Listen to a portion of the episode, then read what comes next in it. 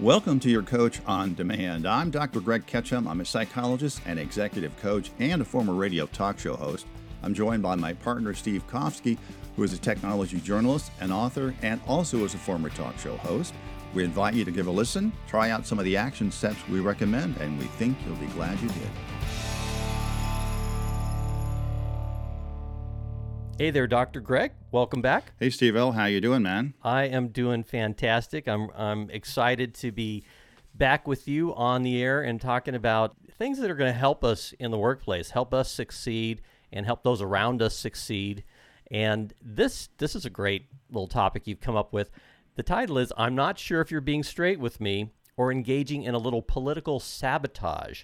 How to deal with someone whom you believe might be trying to sabotage you. Anyway, I'm anxious to hear how you frame this question and, and, what your solutions are for us. Well, Steve, here's here's an interesting situation that came up in a recent coaching session. My coachee, let's call him Felix, uh, not Oscar, but Felix, is the leader of a large business unit at his company, and his manager recently assigned a guy, let's call him Ralph, to work in coordination with him on a new product launch.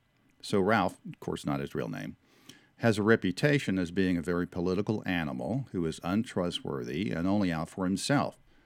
Now, since being assigned to work with Felix, Ralph has had one conversation with their, their joint manager where he said some unfavorable things about their project that kind of made Felix look bad. The result is that Felix now suspects that Ralph is out to sabotage him. So, Steve, what do you do when you suspect someone is out to sabotage you. You know, the first thing that came to my mind when I when I read this this little case study is that is the manager aware that Ralph has this kind of tendency that he's a political animal and and uh, sending a message perhaps? When things become political you got to start looking into the deeper picture not on the surface. And you may want to refer back to our podcast on reading between the lines but there's there's something at work here that is not on the surface that, that isn't obvious. And so that's my first instinct. Okay. And, uh, well, that would be wrong, Steve. ah,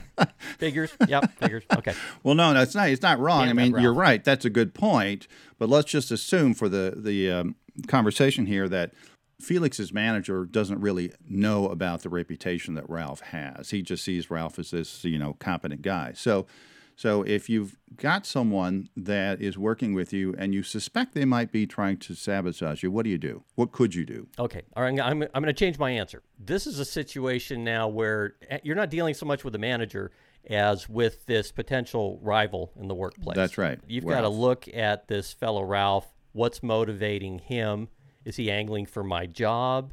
Is he just a complainer in general? Does he not like me for some reason? You, you got to dig into his motivations and right. try to find out one is he in right. fact trying to sabotage you? Or is he just you know bumbling through and it, you know maybe you're a little paranoid or maybe maybe you're picking up on the real thing but you got to try to verify what's yeah. going on. That's exactly right steve. Yeah, and uh, so, ah, so, i knew i'd get it. If you gave me enough chances i knew i'd get it dr greg so go with your second impulse.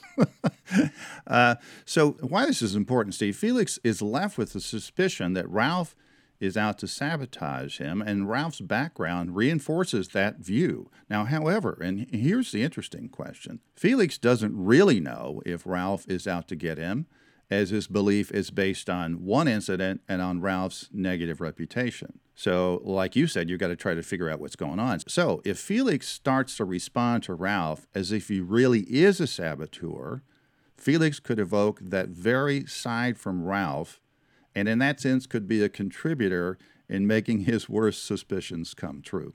You know what I mean? Does that make sense? It, it does. And without checking it out, if you just start treating someone like that, yeah, responding. Yeah. Now I don't know if you know this about my background, but early in my career, I was once fired and accused of being a saboteur. Is that right? And it was because I was just I was so bad at my job and I had worked for a competitor previously, they thought I was intentionally sabotaging them. It's just that I it was just sheer ineptitude.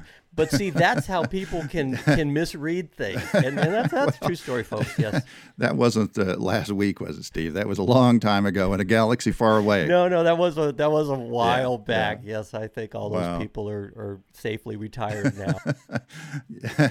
At this point, Felix doesn't really know if it's sabotage. And there, there are other things that you already kind of mentioned that could be going on. One, it could just be a communication breakdown. Second thing could be competition. Frank could just be a competitor. You said Frank there, and I think we, we changed it to Ralph. Frank, oh, that's right. Uh, his middle name is Frank. So, so, so, how does Felix go about determining what's going on, and what does he do once he does, Steve? Let's talk about some action steps. And the first action step there is what, Steve? The first action step is to ensure that a communication breakdown is not the issue. So, you've got to find out, you know, is this person on the level? Is it is it just a misunderstanding?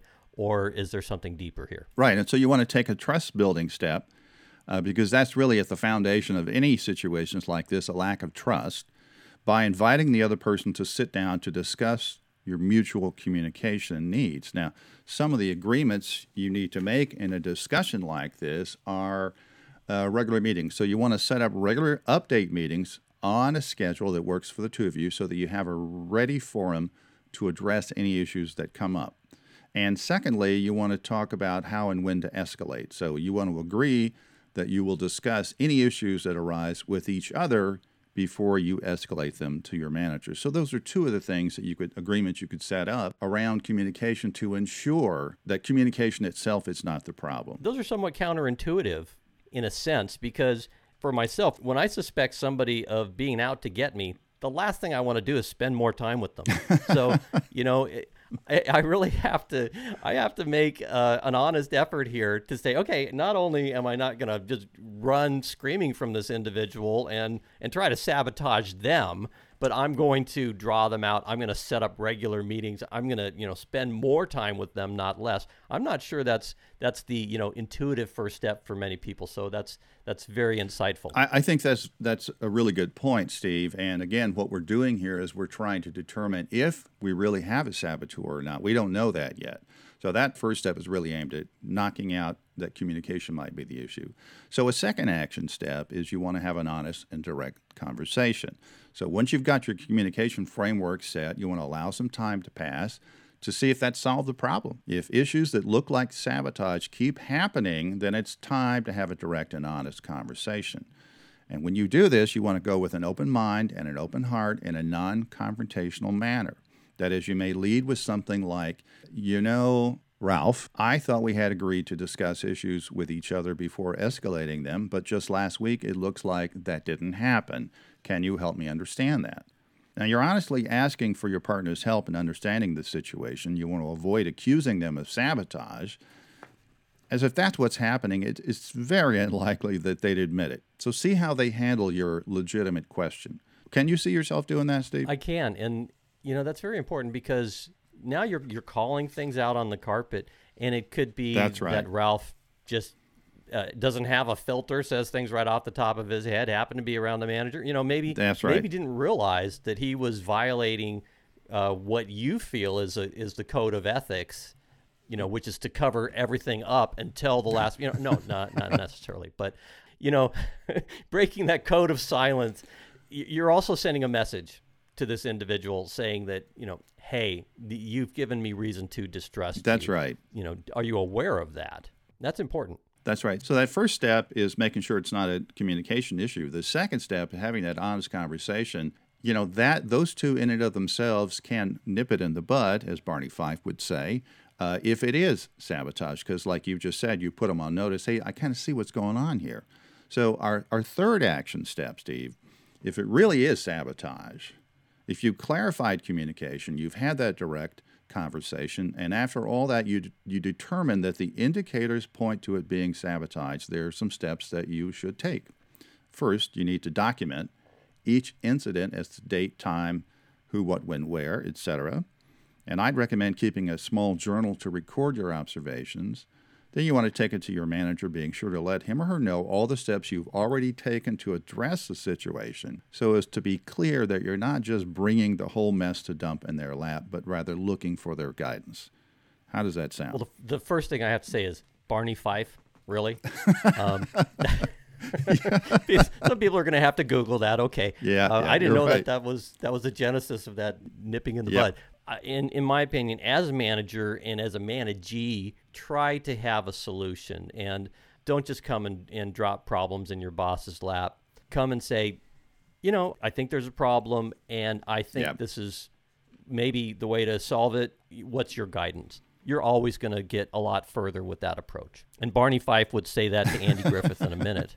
So, uh, Dr. Greg, these ancient television references aside, what can we take away from this? Well, you know, sometimes your preconceived notions about someone can completely color the way you see them and their actions in an unfair, inaccurate way. And that's called prejudice. Now remember, it's a quantum world, and you owe it to yourself and the other person to do your best to determine the reality of what's going on before your own actions contribute to evoking the very behavior from the other person that you desperately do not want. Now, that's heavy, Steve. that is quite heavy. Sometimes it gets a little heavy in the workplace, and you know sometimes uh, we Yeah. get a little nervous, Yeah. and and maybe we're looking at the actions of others and thinking that they're antagonistic to us. But that doesn't mean that everybody isn't out to get you. so uh, let's not forget that. That might be the topic of a future podcast. Today's was. I'm not sure if you're being straight with me or engaging in a little political sabotage. How to deal with someone whom you believe might be trying to sabotage you in the workplace. And Dr. Greg, thanks for that insight today. You bet, Steve. Take care, man. And finally, if you'd like to get in touch with your comments or questions, just send me a note at drgreg at talentplanet.com. That's D R G R E G at talentplanet.com. Thanks. We are buddies. Well, you certainly are a sorry looking pair. Mm-hmm. We are not sorry. No, sir, we're just discouraged.